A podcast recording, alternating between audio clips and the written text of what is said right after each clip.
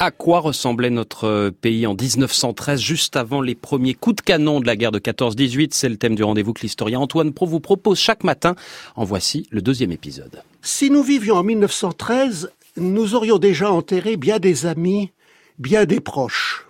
Et peut-être même serions-nous morts, nous-mêmes. L'espérance de la vie était alors de 50 ans. Elle est aujourd'hui de 85 ans pour les femmes et de 78 pour les hommes. Et ces chiffres disent les progrès absolument fantastiques de la chirurgie et de la médecine. En 1913, il n'y avait ni antibiotiques, ni sulfamine, et les maladies infectieuses étaient souvent mortelles. On mourait de la diphtérie, de la pneumonie, et même de la scarlatine ou de la rougeole. Sans parler du fléau de l'époque, la tuberculose. La vaccination n'avait encore éradiqué que la variole.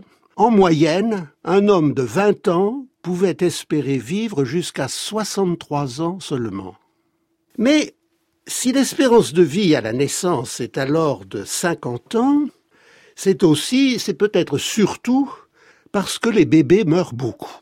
16% des nouveau-nés meurent pendant leurs trois premières années.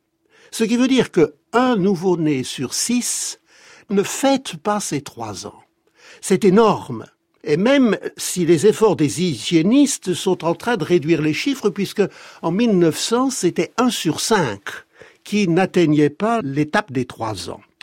Les raisons sont variées, multiples, essentiellement une mauvaise hygiène, une mauvaise nourriture, des biberons archaïques avec des tuyaux en caoutchouc euh, qui sont pas stérilisés, du lait de vache trop fort, euh, des croûtes de pain rassis qu'on fait mâcher aux enfants pour, euh, soi-disant, pour faire venir les dents, mais qui ont traîné partout et ramassé tous les microbes. Bref, les enfants qui s'en tiraient le mieux, c'était ceux qui étaient nourris au sein. Et c'est pourquoi les hygiénistes de l'époque conseillent de euh, nourrir les enfants au sein 12 mois, parfois 14, et pendant la guerre de 1914, on va installer dans certaines usines de guerre, celles qui ont le plus grand nombre d'ouvrières, on va installer des chambres d'allaitement pour que les ouvrières puissent quitter leur machine et aller donner le sein à leurs nourrissons tranquillement.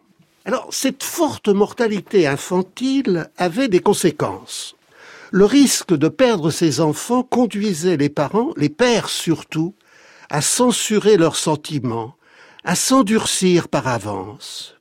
Émilie Carl, une institutrice des Basses-Alpes qui est née avant 1914, en témoigne pour sa propre famille. Je cite Quand un enfant mourait, pour peu qu'il n'ait pas dépassé les cinq ans, on ne s'émouvait guère.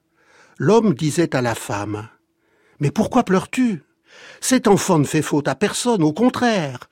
Voilà une bouche de moins à nourrir. Que diable Ce n'était pas un gagne-pain. Cesse donc de pleurer. Cesse donc de pleurer.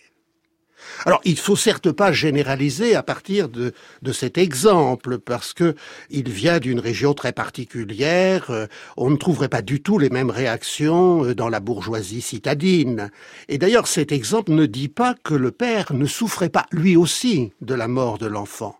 Simplement, il refusait de l'avouer. Et la guerre de 1914 va faire sauter ce verrou la séparation va faire prendre conscience aux pères qu'ils aiment leurs enfants, ils leur écrivent, leurs enfants leur répondent, on entre dans la paternité moderne. Antoine Pro, si nous vivions en 1913, une pause, la météo et le journal de 8 heures.